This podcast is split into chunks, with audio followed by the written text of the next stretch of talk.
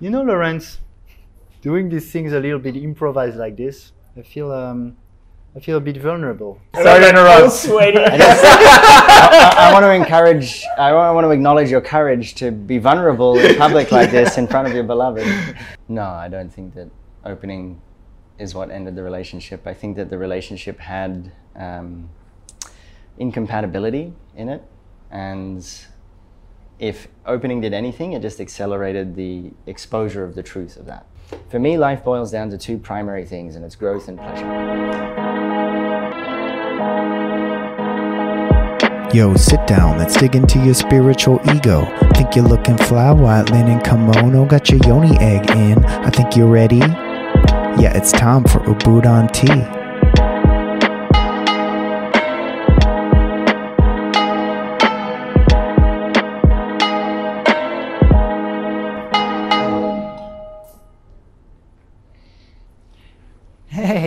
Barry.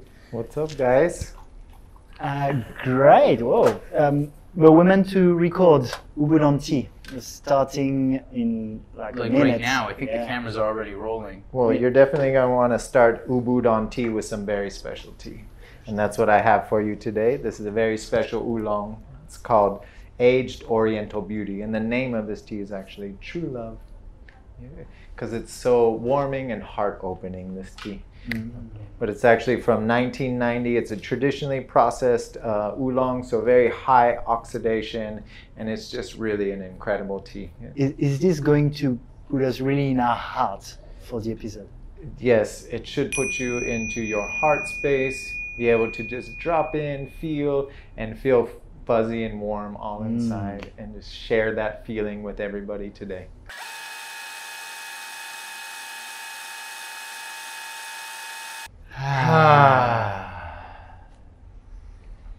Yeah. You know, Lawrence, doing these things a little bit improvised like this, I feel um, I feel a bit vulnerable Do you? because I f- yeah, I feel. Um, thank you, Barry. Thank you. Well, it's like we don't know what happens, and it's like kind of um, a little bit exposing sometimes. How do you relate to that? Well, first of all, I want to say that it's good to be back, Mm. right? Um, vulnerability is something that I feel is like comes easier to me. Although the, that's the thing about vulnerability is it's a deepening. So when we do experience it, when we do experience it as vulnerable, it's something that it's like a new layer. It's, a, it's something that happens that we haven't been there before. Yeah. It's a new depth. Do you do you share like very vulnerable things on your Instagram? Like last time I was thinking, oh, this I'm, I'm pretty open. Uh, I like to be open about where I'm at, the things I share. But there- there's definitely things that like um, keep privacy, even when I think uh, I know with uh, uh, my romantic partner, for example, the things I don't want to share publicly, right? Like Yeah. Like wh- when when do you because you have a you're active on Instagram and sometimes you're quite vulnerable. Like how do you play with that? I, I, I actually will share with you what is vulnerable for me on Instagram because I like I don't know how much the viewers know, but I used to live in Russia, and when I lived when I lived in Russia, I used my Instagram and shared everything. Like I was hmm. like super vulnerable, but it's almost because of the cultural like divide because I didn't feel like I was necessarily Russian. I felt like I could say anything and I didn't care if I was being judged. Hmm. But I do feel when I share in English that it's my edge. I do it still, but it's a different kind of vulnerable. Yeah, like I'm a little bit more aware of like the possibility of being criticized. I think with this show also, like because the the hopes are that we have lots of exposure. Yeah. So like the idea of like some trolls or even like maybe like a certain Instagram page might want to talk about us, right? So it's something that I'm a little bit more aware of now. Mm. How about you? Like, do you you don't use Instagram that often? Uh, not so much. I'm more vulnerable on my Telegram. I feel it's more of a safe space. I love your because- Telegram. because it's less open. Uh, but at the same time, I find it beautiful. I just it's just an interesting balance to have also uh, for me. I don't I don't really know personally. I don't think there's much, but I don't want to involve people who don't want to. It's like it can it's consent, so it can be friends, it can be projects that want to get be a little bit more low key.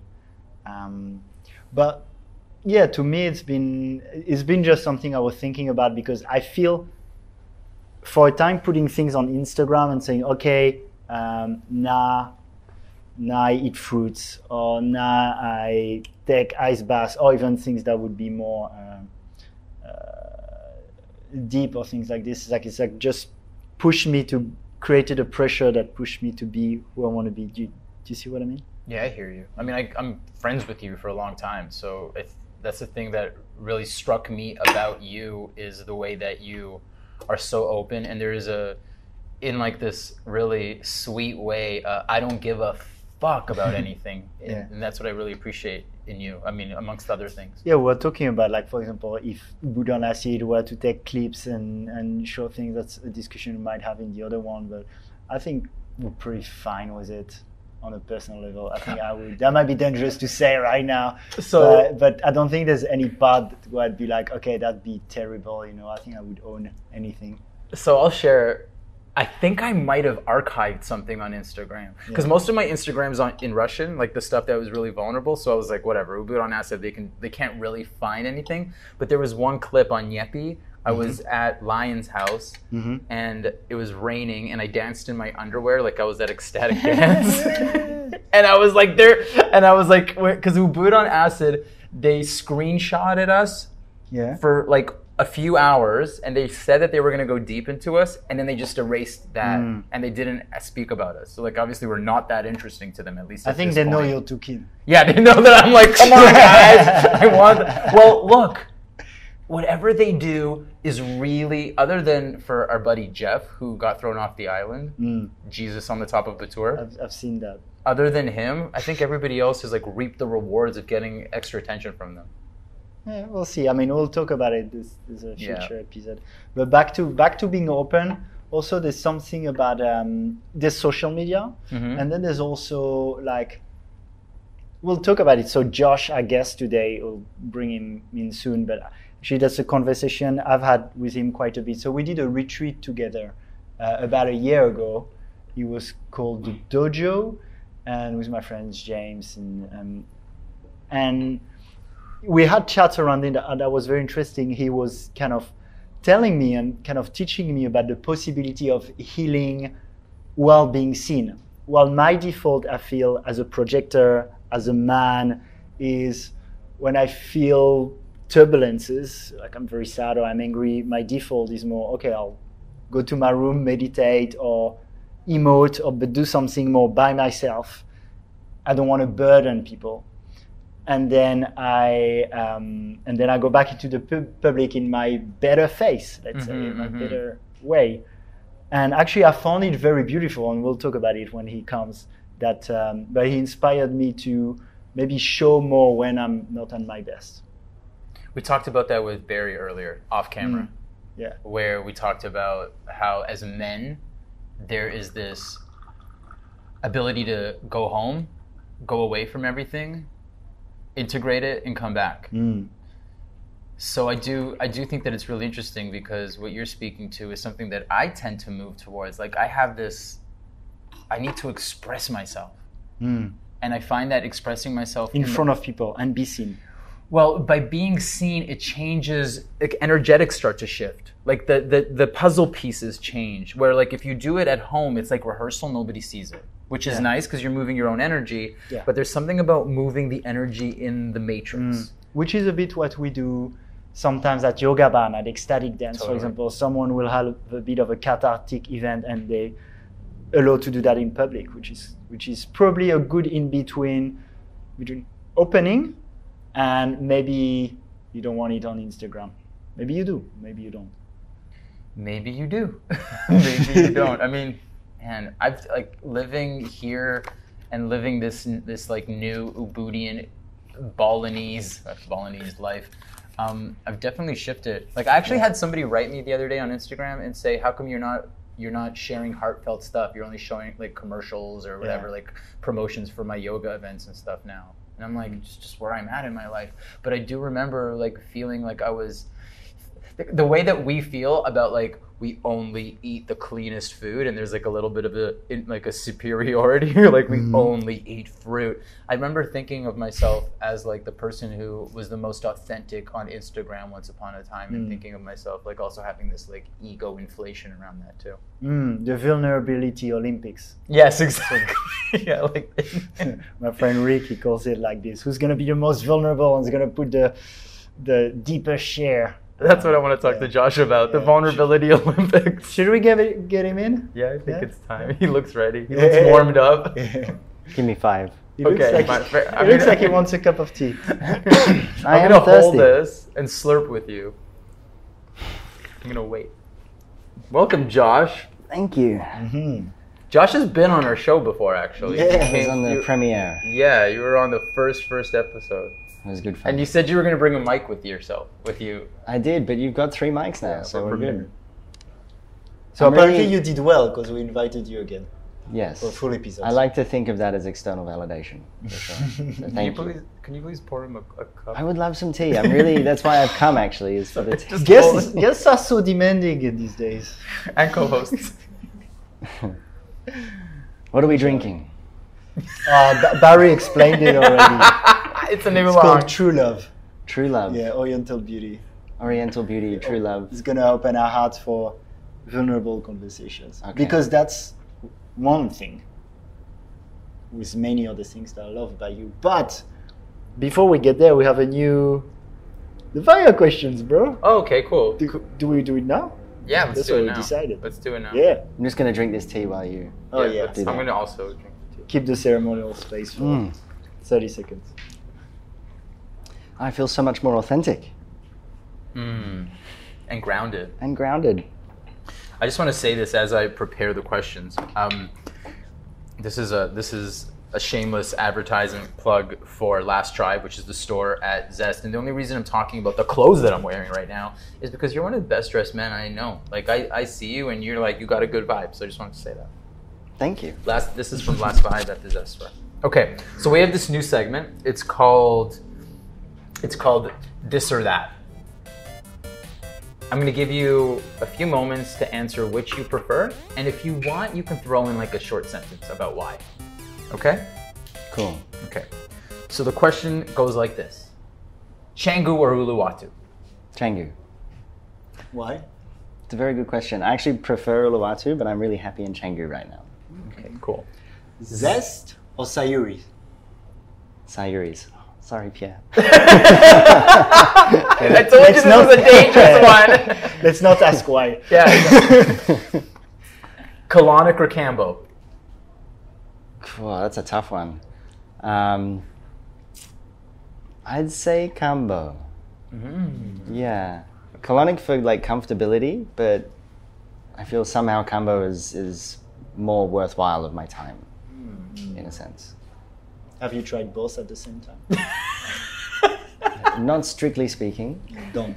Rapé or ice bath? Yeah, very different things. Um, I'd say ice bath, consistently. Temple night or Kundalini class? Temple night. That's an easy one. Ayahuasca or Vipassana? Vipassana.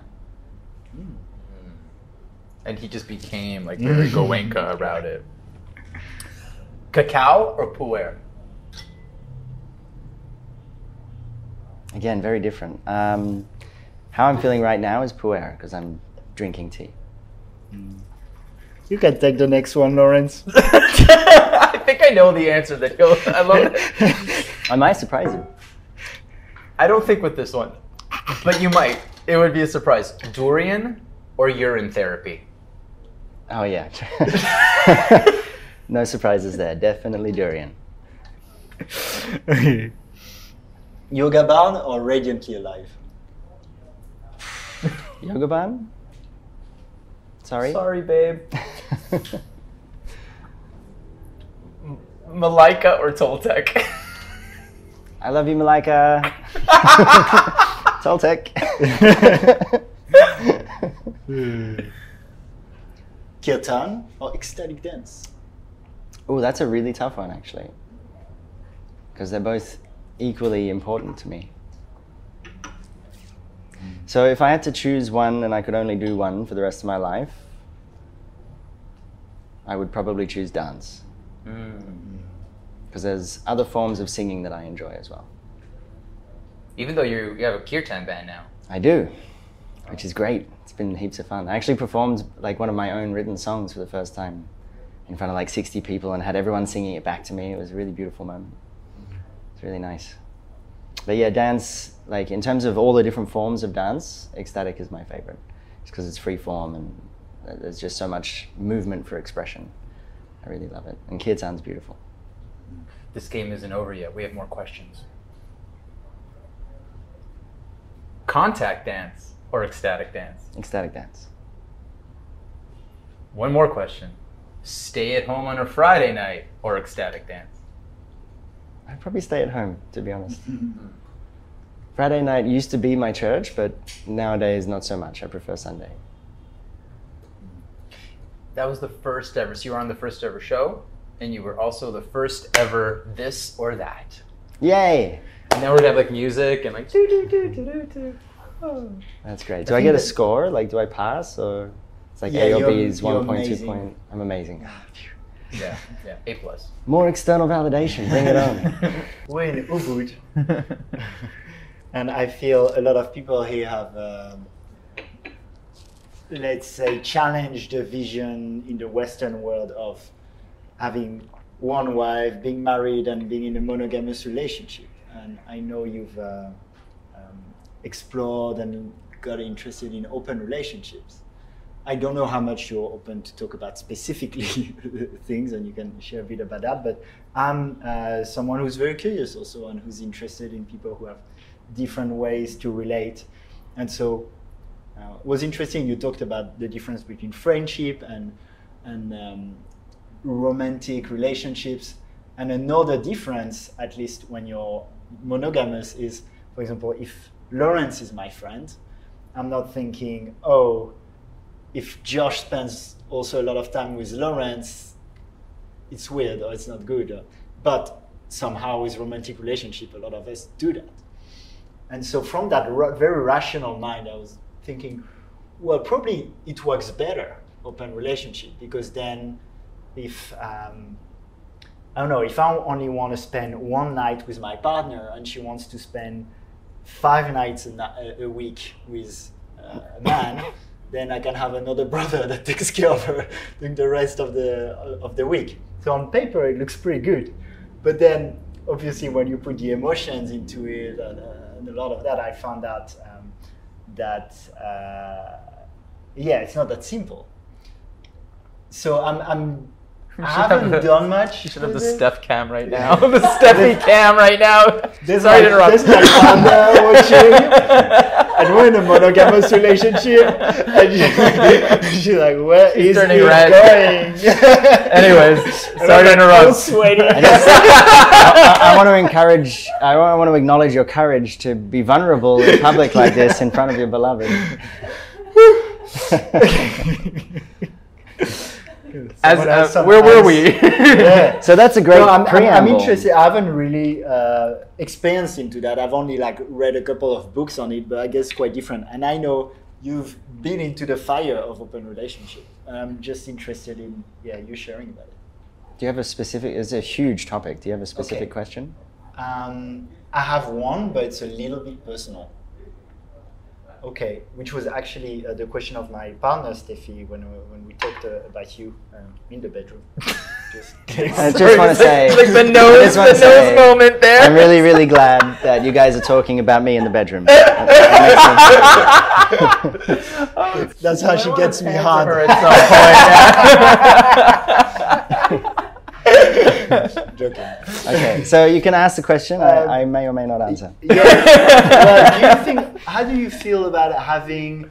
Um, I just remember I didn't ask.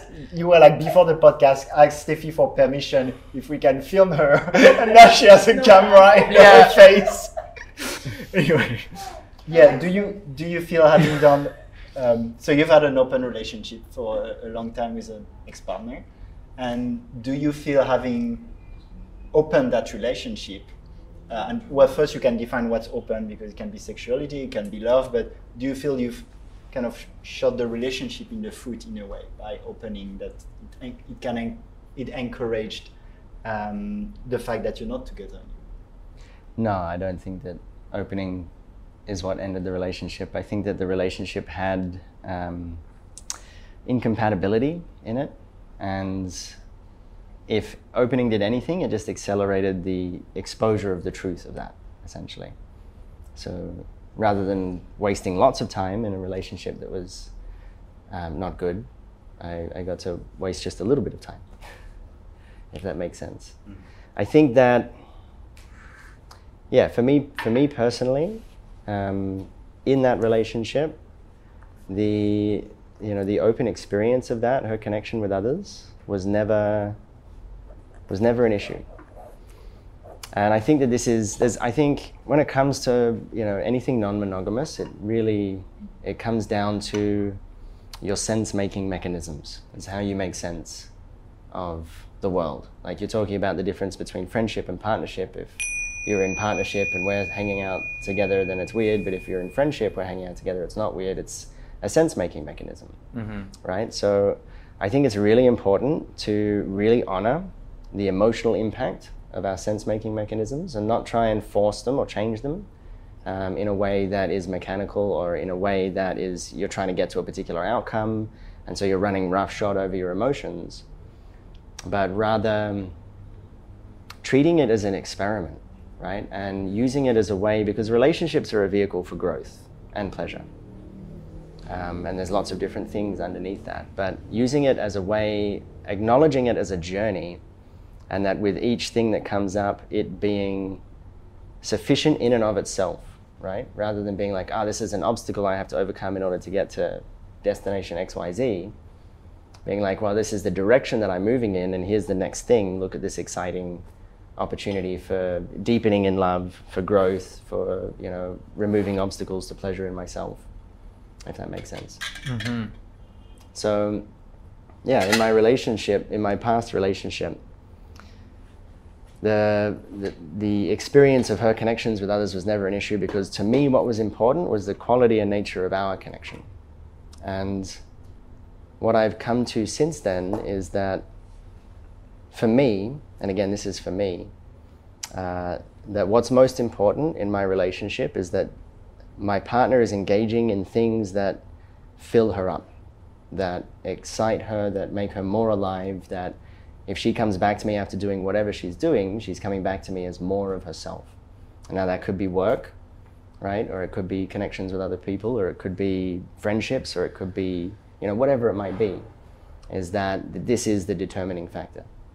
And there is, for me, a great sense of personal freedom in that. And for me, there's a, from that spaciousness that's created, I find that I'm able to love so much more in a way that feels really good for me. But I also recognize that, and again, this is really important, we all have different sense making mechanisms, right? And it's, it's, it's, I can't stress it enough how important it is to really honor the impact of those. So if we have an experience that brings up pain in us, to not just dismiss it because it doesn't fit with an ideology or some kind of destination that we're trying to move towards, but actually turn and be present with it, face it fully uh, because it's an opportunity. And I'll go on a bit of a segue on this, and then we can come back to your line of questioning. But um, one of the models that I have for life is that um, I mentioned earlier we all carry pain, right? We all experience trauma, and that uh, creates pain in our system, in our bodies, physical body, emotional body, whatever. And more often than not, at the time that that happened, we don't have the resources to be able to deal with it properly. And so it remains in our system. And what we do in order to be able to continue with our life in a normal fashion is that we build a structure around that pain so that it's um, contained essentially. And that allows the vehicle of us to continue to move in a functional way. Now, when we experience someone hurting us or some kind of external source of pain, my sense making mechanism and, and something that I teach is that what's actually happening here is that someone is uh, threatening the integrity of the structure that you've built around the pain that already exists.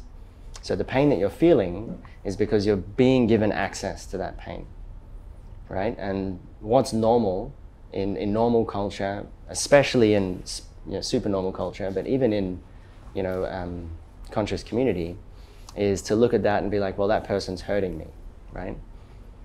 And that's okay. It's okay to look at it that way. And I think sometimes really important because another danger is to bypass that and, and run roughshod over your own emotions and really not honor the experience that you're having because of some ideology. Uh, but it doesn't make the ideology any less true. It's that actually what's happening is you're being given access to this pain that you're carrying, and it presents an opportunity to feel it now with the tools and the resources that you have to be able to hold yourself, to be able to show yourself in connection.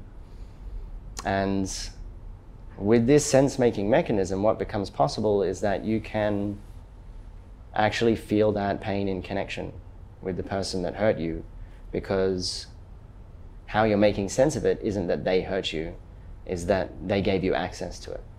And obviously, it, it, it is heavily dependent on the other person's capacity to remain in connection as well, um, because otherwise it doesn't work. But yeah, anyway, there's, there's, there's more to speak on that, but I'll stop there for now. I'm really moved by the access to pain. It's similar to like the way that I, I look at um, just various experiences in the body. Like if you're working out and you're staying in a position and the, the fire starts to burn within, it's like, okay, there's energy. There's access to that energy as opposed to, fuck, when is it going to end already? It's like, whoa, like I can gather this and I can move it and like different practices look at that. I wanted to segue to a question of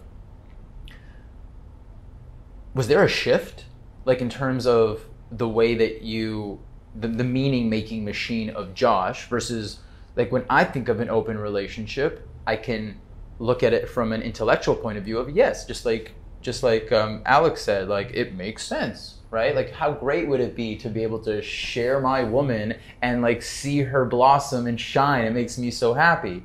But in my head like when i think of open relationship like I, I start thinking with my cock and it starts to be like an internal porn movie. And it's and or an or an internal soap opera of like that's my woman. Like i have ownership over that. So i have there's different layers. Now by talking about it they're starting to expand and what have you. But my question is to you it's like were you always like this? Or was it this process that expanded you into this kind of this way of looking at things and Definitely a process of life. Um, we're, we're all raised in a culture that has a very specific prescription for love and relationships. And we are inundated by it forever, our entire lives, from every direction. Um, you know, like fairy tale movies being obviously the most prevalent example, but it's, it's literally everywhere.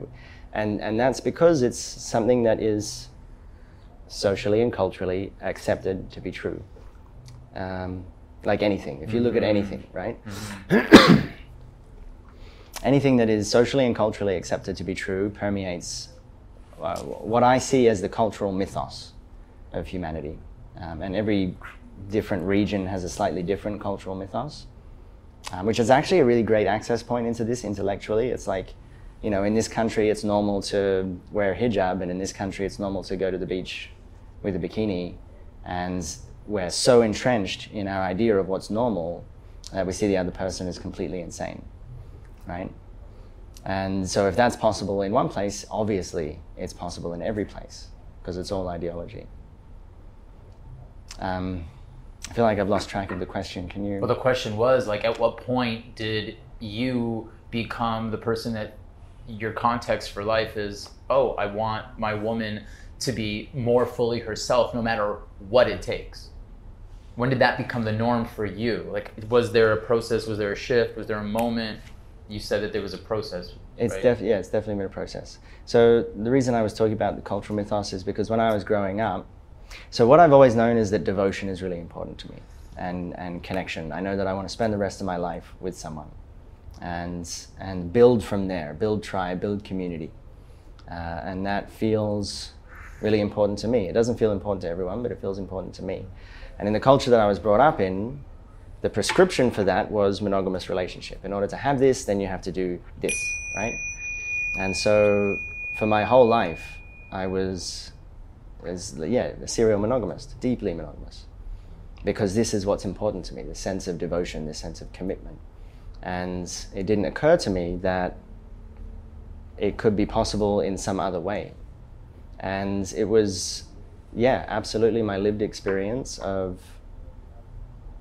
of opening to this possibility, like witnessing the woman that I was so devoted to, that was my family, that I was going to spend the rest of my life with, we were going to have kids, witnessing her feel attraction to someone else and be excited about that and be present to what that brought alive in me. Um, and on one hand, there was, there was fear, uh, but because again, my sense making kind of mechanism around fear is like lean into it because otherwise it controls you from the shadows. So that really helped me to like begin the journey. Um, but then there was also this other part of me that was like, oh wow, look how excited she is. That's so beautiful. You know, and then like a bunch of different things in between. And so just kind of making space in my in my system at the beginning of this journey to allow and accept all of it. You know, is to welcome all of it. Um, and then, you know, predominantly it's been about, I've just been really curious about how other people who are either for or against the concepts make sense of it.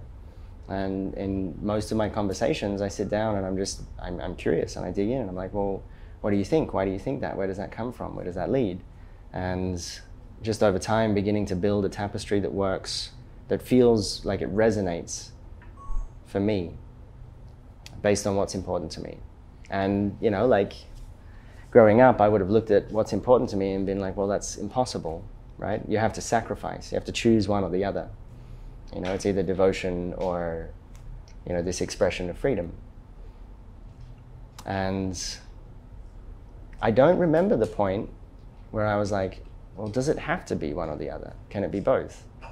But I remember this revelation coming to me. I don't know exactly when or what happened, but it was like, what if it could be both? What if it's just my position that is causing me to see it as an either or choice? Like I have to sacrifice this or that. Because, and this is an analogy that I often use when it comes to how we see things um, like for example, right now it's daytime, right? We, we look up at the sky, the sun's in the sky, we can say it's definitively daytime right now. But it's, is simply a matter of position, is because we're on this particular point in Earth that it's daytime. Uh, but if we were to zoom out from Earth and go out far enough away, we would see that it's actually 50% daytime and 50% nighttime, and it's always 50% day and 50% night. And that never changes. And for me, this provides a really interesting kind of like intellectual framework to be able to look at how can I expand myself and my perceptual awareness enough so that I can make, make room for both day and night at the same time.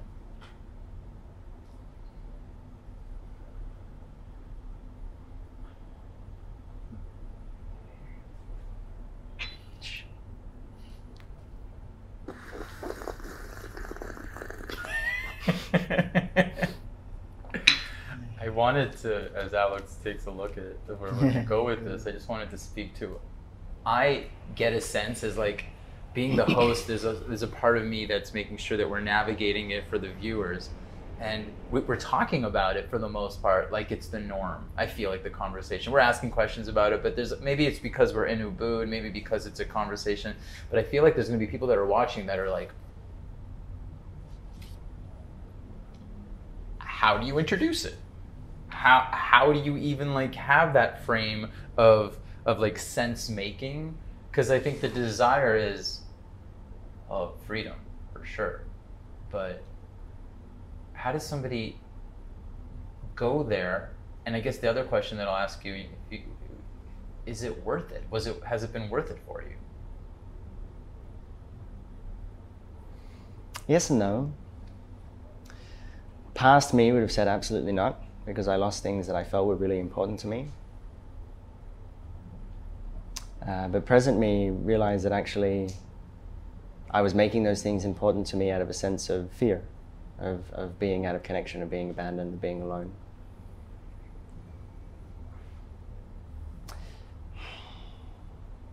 It's a slippery slope. A lot of people are curious about this and their surface level motivations, the one that's the ones that they're conscious of, are, for lack of a better word, immature. They're they're half baked. They're not. They're not fully in alignment, and the, I think the reason for this is suppression. Is when you suppress an energy, it comes out sideways, and you see this culturally all over the world. Like, um, you know, things like fetishes come most predominantly in cultures where sexuality is suppressed. Uh, and it's because the energy is there, it's alive, it's present, it wants to move. So when you're coming from a space of, you know, just kind of uncovering this, the culture has suppressed this, this concept. And the tendency can be immature. It can be to move in a way that the energy comes out sideways. And it can be really damaging and really painful. Um, and it can, you know, like you, you can think with your cock or your pussy. Um, and and make You mean with your lingam or your yoni? We're in Ubud. sorry sorry I thought we were talking to the rest of the audience. They're also yeah, in Ubud. yeah cock and balls. Fair point. um, so yeah, I think again, it really just comes down to trusting yourself um, and be opening, be open to things changing throughout your life. Like you may be really interested and curious to explore this now, um, and then you may find that you're not, or you may be really close to exploring this now, and then later on you may find that you are, and you may oscillate, you may swing, and the most important thing is that you trust your own sense and that you honor your own experience and that you're in alignment with your own values. Like for me a really important value is is being in connection. So it's really important to me to make sure that i'm honoring the people that i'm in connection with um, whether they're friends or family or a lover or whatever it might be. And to do my best to do that. So yeah, it's it's it's really important to be authentic and be vulnerable. The moment that you decide that you think you know something, you're attached to an ideology, and you you run the risk of causing damage. Uh, but rather just stay open, stay vulnerable, continue to share your experience, um, continue to honor your own emotional experience, continue to honor the other's emotional experience, and and trust. And you know, it might just be just the conversation is what you need, Yeah. not the experience. You know? For me, life boils down to two primary things, and it's growth and pleasure. And there's lots of things that go underneath each. Uh, but we need both. And whenever I'm looking at an experience in life, I'm looking at how is it ticking both boxes. And the reason this is important is because if we focus too much on growth, we end up in constant process. Um, we end up when, dry. When people tell me they're looking for growth in the relationship, well, be careful with your intention. No, it- can be rough. Growth is great, but you have to balance it with pleasure. Growth is really important. If you focus only on growth, then it's really rough. You're, you're constantly in process, you're arguing, um, things become dry, you get like, you get to a point where it's like, this is not good for me, and you, and you break and run and start the cycle again. Um, and if you focus solely on pleasure, then you end up kind of like chasing peak experiences and not feeling fulfilled, right? Because the soul's desire is, is growth. So we need to have both. And yeah, there's lots of different ways that you can incorporate both, and they're all great. And, and I think people's perception of open relationship would be that it's very growth driven. And what I find uh, Depends who you beautiful talk with- to. Exactly. what I find beautiful with you, if I can share, is that you told me uh, you could see at a temple night, for example, your partner making love with another man and finding it beautiful and, and finding pleasure in that, which is not every man on this earth right now, right? Uh, but so to most people, um, open relationship would feel like it's such a stretch in growth where I could feel for you now and where you're at. It's not so much that because you don't have the constant trigger most people would have if they were to do it. For sure. But I, I would like to take a step back and just say that this isn't just about like open relating. Mhm. Growth and pleasure applies to all forms of relationship, right? Um, And that they're all equally valid and all equally powerful. Uh, and it's really it's it's up to you in terms of where your edge is and how you relate to that edge whether or not it's something that you want to lean into and and and break free from or if it's something that you want to move in an entirely different direction and not have to touch it. Uh, both are equally valid and both will lead to uh, an experience of life again if you have the right sense making mechanisms in place of growth and pleasure. You know you'll you'll get to the end of your life more or more or less satisfied and fulfilled, uh, whichever path you take.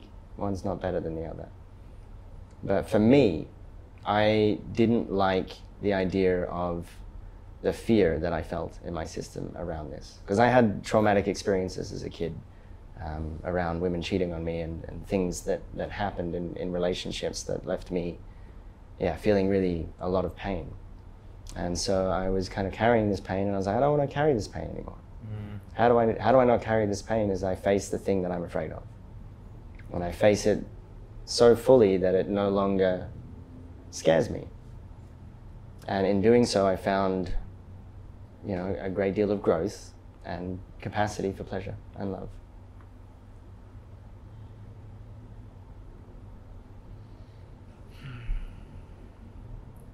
I have to go to the bathroom. Wait, wait. I mean, we should speak to what just happened. Yeah. We had There a was a- bathroom break. We had a bathroom break and there was an earthquake, like a real, like, life, Yeah, like proper earthquake. It's like a bathroom quake. Yeah, that has everything to do with open relationships. It was totally connected. Oh my god, what a synchronicity. Whoa. Uh, that was a big one. But today, what's today? We're recording August 22, Yeah. 4:35. We can look at uh, which how it was because depending if the epicenter was here, it's not such a big one. But if the epicenter was far, Then it was, that was huge. that was felt. Yeah. It was definitely the earth shaked. Mm. Actually, my camera kept running, so we can. Oh, that is keep true. A little bit of Yeah, that's cool. We'll have a little bit of that.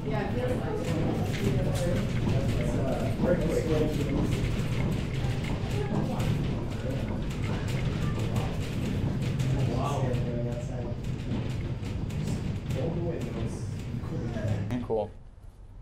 So before we get started, Shake it off. I would love some more tea. Yay, me too, actually. Now that I'm like, em- Yeah. the tank is empty, I'm ready to fill her up again.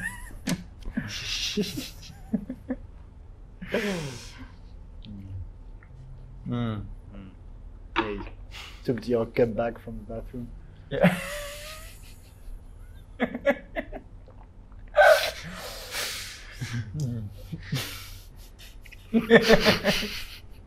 I feel like I missed an inside joke. yeah. But yeah, we, it's nice that we actually have Coming some. anyway, yeah, so nice cup of tea, little less quake, and look, we were, we were saying that's first we're so happy that you're so open. It's such an interesting conversation, right? And um, we also keep these ones more around an, an hour, so we'll have a, a bit of a last um, an ending to it. And we're thinking because we've been um, we've been going really deep, and uh, that's what I love about you. Josh is that you can go deep into those emotions, into that heart openness, but you're also really full spectrum. And so uh, we've done a lot of comedy together, improv comedy, and that's that's uh, interesting.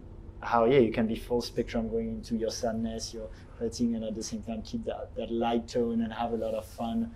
Actually, I'm interested for you, like how do you combine comedy with being so much in, in the depths of your heart, where people can see them as uh, not compatible, maybe. Um, fair question. Um, I guess they're kind of like different rooms in a house. It's like you can you can be in the kitchen and then you can be in the sunroom. You know, and they're for different purposes, and you have different experiences in them, and they're great. like what's a sunroom? It's a great question. we don't have time for that today. Yeah. Um, yeah, I, I love comedy. And again, it comes back to this idea of the balance between growth and pleasure. Um, and I think the growth and pleasure is in every area of life. Like, comedy is an incredible avenue for growth, leaning into your edge. Like, if, you're, if you've never done comedy improv before, the idea of getting up on stage in front of people and trying to be funny is pretty terrifying for, for most. And so that can be like a massive growth edge.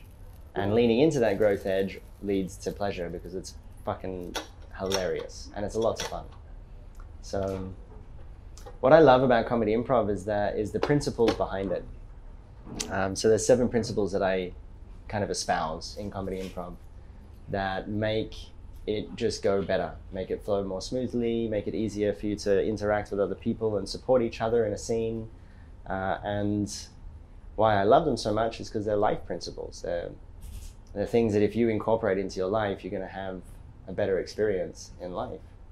And yeah, they're also super relatable to relationships. Uh, for example, um, one of the concepts, one of the primary concepts in comedy improv is the idea of yes and. And it's the idea of accepting what's called an offer. Uh, if you're in a scene and, and someone says something, that's they're giving you an offer. They're creating some kind of context for the scene. And the principle is that you accept that offer. Um, so if I come to you and I'm like, hey, taxi driver, yada, yada, yada, you accept the fact that you're a taxi driver in that scene and then you can build on it. And there's incredible benefit to this in relationship because it creates kind of like this upward trend of energy. Where you're like, yes, I accept that as your truth, as your experience, and let's build on it. Does that make sense? Yeah. I mean, we call that. It's, it's another one of the principles is building blocks. Mm-hmm. Like that's what you're speaking to. As the momentum picks up, all of a sudden you have this energy flow of yes and yes and yes and accepting offers. hmm Yeah, and even when it leads to something that's like out of alignment or a mistake, you know, that what, what you might deem as a mistake, uh, it, it always leads to growth. It always leads to like a deeper understanding of yourself, of the other, of how to interact with each other. And it can be the funniest moments too. I remember we almost did a imp- comedy improv show together. In the end, Lawrence and I uh, Bailed. didn't and, but part of it is I didn't have as much fun when we were doing the rehearsing as I had before. For sure. And part of it is it's really hard with comedy improv to like there are kind of rules that make it better, and also sometimes the fact that it doesn't go according to plan or that people make mistake is the funniest. Mhm. And that's why in the rehearsal it got a little bit too serious for me, and I missed having that like uh, quirkiness. It was too growth focused. Yeah We and it's actually a, a, really inspiration for this podcast. We talk about it sometimes with Lawrence. We're very inspired by comedy, improv, and we want it to be a balance. We also sometimes want to like keep the weird thing, the quirkiness, the ali- the aliveness of uh, the Yeah. moment. I actually had a different experience than you, Yeah. and that was it was challenging, but I felt something that I never felt in comedy improv before. In those like when we were doing that, I mean, leading up to the show, I felt like my brain was starting to get engaged in a way of I'm getting this, and a whole other level. So it was it was actually like a little heartbreaking for me not to continue that process and not that I can't still what have you but that was something that i felt like it was like oh it was like a puzzle that i finally like got a piece. It, i hadn't figured it out but i was like like i felt that. Um, what i'm just to keep going and you can end the show when it's time but what um Alex and I spoke about when we were wanting to bring up and like planning for the show, wanting to bring up comedy was the catharsis behind it, and I think that it goes really well with the growth and the pleasure. Um, how would somebody again who has never been in an open relationship or has never done comedy improv, how would somebody utilize these these aspects for catharsis, or how, maybe how does it work for you? How do you is that even a thing? It's a really good question. I And think- that's the end of the show. Thank you. Thanks for accepting the offer. yes, great question, and that's all we have time for. um, so yeah, I think. Sorry to just completely ignore your. I'm that. It's there. his job. He's the structure guy. I can do this, and he knows. Anyhow. um, this is a really great question, and I think it's it's best answered in a more broad context rather than specifically about a particular challenge that someone might be facing. Is that again one of the biggest fears we have is that we won't be accepted, right? Is that we'll be cut off or we'll be rejected, we'll be out of connection, love will be withdrawn, and this is the fear that you face when you're going up on stage in comedy improv because you're improvising, right? It's not scripted. You don't get to put a particular face or a mask to the audience that's in front of you because you don't have time to figure that out. You just have to allow whatever comes through to come through. And in doing that, it's, it's, it's like exercising a muscle of self trust and exercising the muscle of allowing yourself to be seen in whatever comes through. And I think, like, on a broader level, this is the, the primary benefit. Like, I've seen I saw this this one scene between these two people, a man and a woman. It was a four person scene. It was uh, down in Uluwatu when I was living down there, and these two had been in relationship, and the relationship had ended like relatively badly, and they were in strong judgment of each other. And they were brought into this scene where the two of them were acting out miming. They weren't talking, but they were acting out miming being in competition. The game was um, sports commentators. Uh huh. and there were two other people who had no idea who the two were or what their relationship was or any of their history that were commentating on it. And one of the things in, in comedy improv is deep listening. And so the two commentators were deeply listening to the dynamic that was happening between them and were literally commentating uh, a lot of the, the, the actual dynamic that was existing between them. And so they were in this game acting out this thing being commentated on and it was incredibly cathartic for both of I them bet. and they hadn't spoken since the separation until and, and then they played that game together. They both volunteered at the same time. they both amazing. volunteered at the same time i was mc so i picked them because that's the kind of guy that i am you were amazing. and and yeah after that game they sat down and they had a chat and it was like it, it was really healing for them I bet. yeah and so there's there's like that's an extreme example but there's yeah incredible power in being able to laugh at yourself being able to not take yourself so seriously. And there's nothing wrong with taking yourself seriously. It's a very normal and natural thing to do in order to protect ourselves. Uh, and there's a massive value in being able to kind of let that go and laugh at laugh at ourselves which is one of the reasons why i love Ubud on Acid. Because it's it's bringing that element into the community and allowing people to see themselves from all sorts of different angles and be able to kind of like relax and open and, and be more real which i think is a really beneficial thing Yeah, yeah. I've always made that point about Ubud on Acid. It's the fact that I think that we could get away with a lot as long as we don't have feedback for it. And as soon as we have feedback, we have to like look in the mirror. this is the primary purpose of the jester in the court of days of mm-hmm. old is that the jester was really the only person in the court that could be real with the leadership and do it through humor through comedy and not risk having his head chopped off basically for giving bad feedback. And so it was a critical element and i think that yeah i think comedy plays that role and we can incorporate comedy into our lives to be able to you know fulfill that function in our own lives. Mm. It's so funny that you talk about it because that's a, a topic we've prepared for the next guest, Kevin, who also loves this analogy and works with GPCs. And we look at the society today who's n- hasn't get gotten censored on YouTube for talking about New World Order, vax stuff, all that. Mhm. GPCs, right? It's good. It's Yeah. comedy.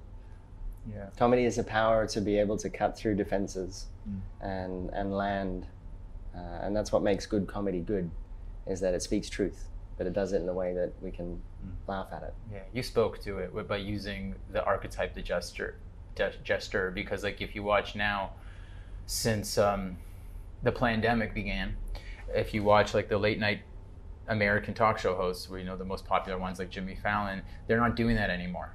they're now like making jokes to get a yes for the narrative that's going on. So I mean, you bringing that up, I think, is very acute to to why it's valuable, why it's important. I like I, I do feel like we're gonna end now. Like it feels like the appro- appropriate time. Do we want to do the questions for Instagram or right now? Um, yeah, let's do now. Okay, let's do them now. We can always clip Yeah. them for Insta too. Uh, okay, so we have a couple of questions that are like regular questions that we do, but we're like finding different formats for them.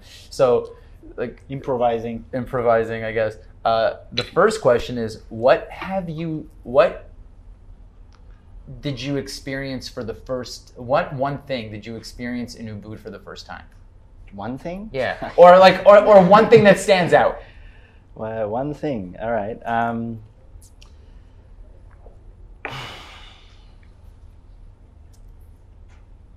yeah, I I came to Ubud first when I came to Bali, and the the the primary thing that stood out for me was that was a sense that I got that there wasn't something wrong with me, and that was a really Mm. profound insight for me because coming from where I'd come from, I would look around and be like, well, I'm, there's something wrong with me. Like, I'm having an issue with the way the world works. It, the problem must be within me.